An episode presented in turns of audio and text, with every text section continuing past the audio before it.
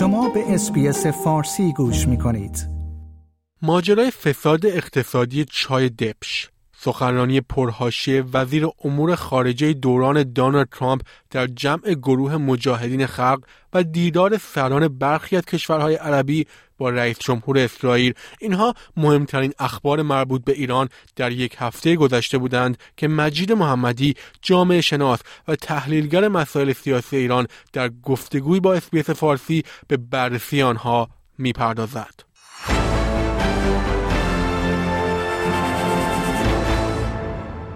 آقای محمدی یک بار دیگه خیلی ممنونم که مصاحبه با SBS فارسی رو پذیرفتید. خب همونطور که می‌دونید توی این درگیری بین حماس و اسرائیل ما تو هفته های گذشته بارها دیدیم که مقامات جمهوری اسلامی مخصوصا شخص علی خامنه ای سخنرانی هایی داشتند و گفتن که کشورهای عربی ارتباطشون رو با اسرائیل قطع کنند. ولی با این وجود ما دیدیم که مقامات امارات و قطر با رئیس جمهور اسرائیل دیداری داشتند.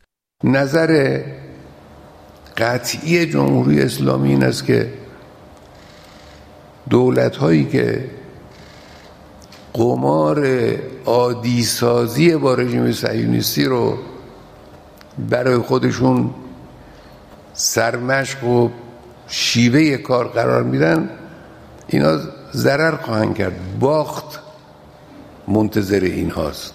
نظر شما راجع به این موضوع چیه به طور کلی؟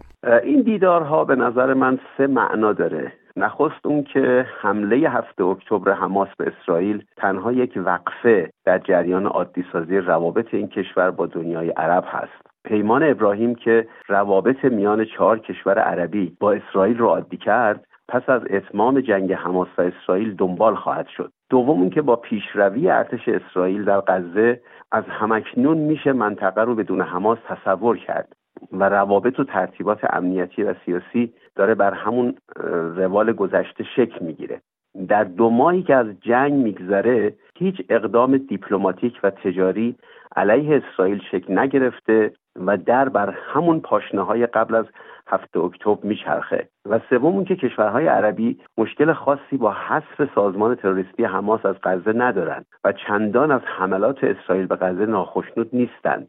خواستهای رژیم اسلامی در ایران برای ارسال سلاح به غزه قطع روابط با اسرائیل و تحریم اسرائیل توسط کشورهای منطقه با بیتوجهی تام مواجه شده. رژیم های ایران و ترکیه در خطاب خانی کاتولیکتر از پاپ شدند. تا اهداف امپراتوری خود رو در منطقه دنبال کنند و دولت‌های عربی متوجه این موضوع هستند. آقای محمدی ما به تازگی شاید صحبت‌های مایک پومپئو وزیر امور خارجه دونالد ترامپ بین گروه مجاهدین خلق بودیم که اتهاماتی رو به طرفداران سلطنت ایران وارد کرده و گفته که اونا ارتباطی با سپاه پاسداران داشتن. این موضوع خیلی حواشی زیادی هم ایجاد کرده.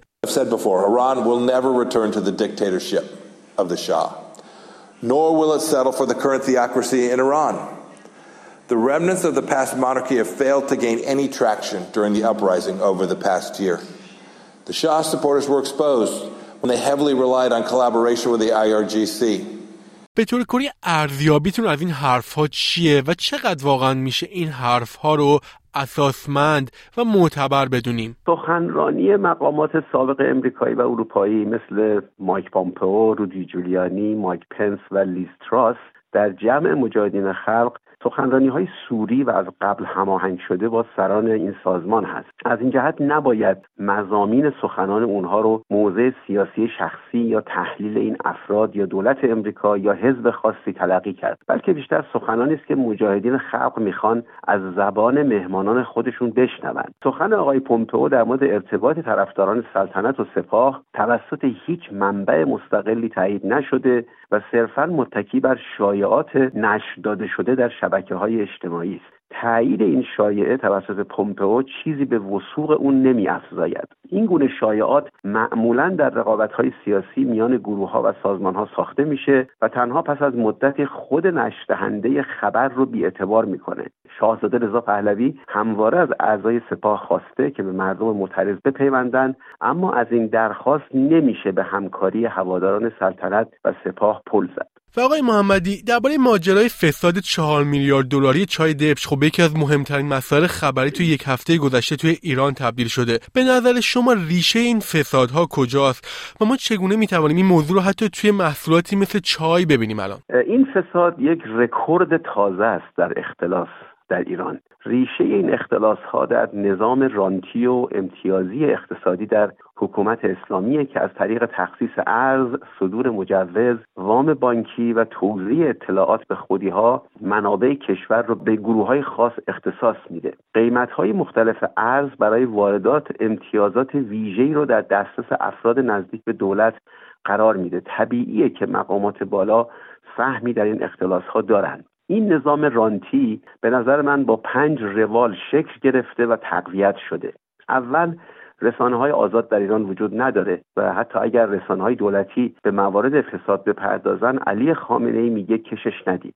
دومی که حکومت شفاف و پاسخگو نیست و مفسدان هزینه زیادی نمی‌پردازند. حکم بابک زنجانی هنوز پس از یک دهه اجرا نشده. اکبر تبری نیز پیش از پایان دوران زندان آزاد شد. امپراتوری های اقتصادی بیت و سپاه در حد یک صفحه به مردم در مورد دخل و خرج خودشون گزارش نمیدن. سومی که مردم در مجلس نماینده ای ندارند تا بر امور کشور نظارت کنه. کمیسیون اصل 90 عملا تعطیله. چهارم مفسدان در زیر خیمه ولایتن و اموال تاراج شده رو با بالایی ها می‌خورن و در شرایط فشار از کشور خارج میشن. و در نهایت پنجم معترضان صدایی ندارن و اگر در خیابون صداشون رو بلند کنن سرکوب میشن. آقای محمدی خیلی ممنونم برای وقتی که برای SBS فارسی گذاشتید. آیا می خواهید به مطالب بیشتری مانند این گزارش گوش کنید؟ به ما از طریق اپل پادکست، گوگل پادکست، سپوتیفای یا هر جای دیگری که پادکست های خود را از آن می گیرید گوش کنید.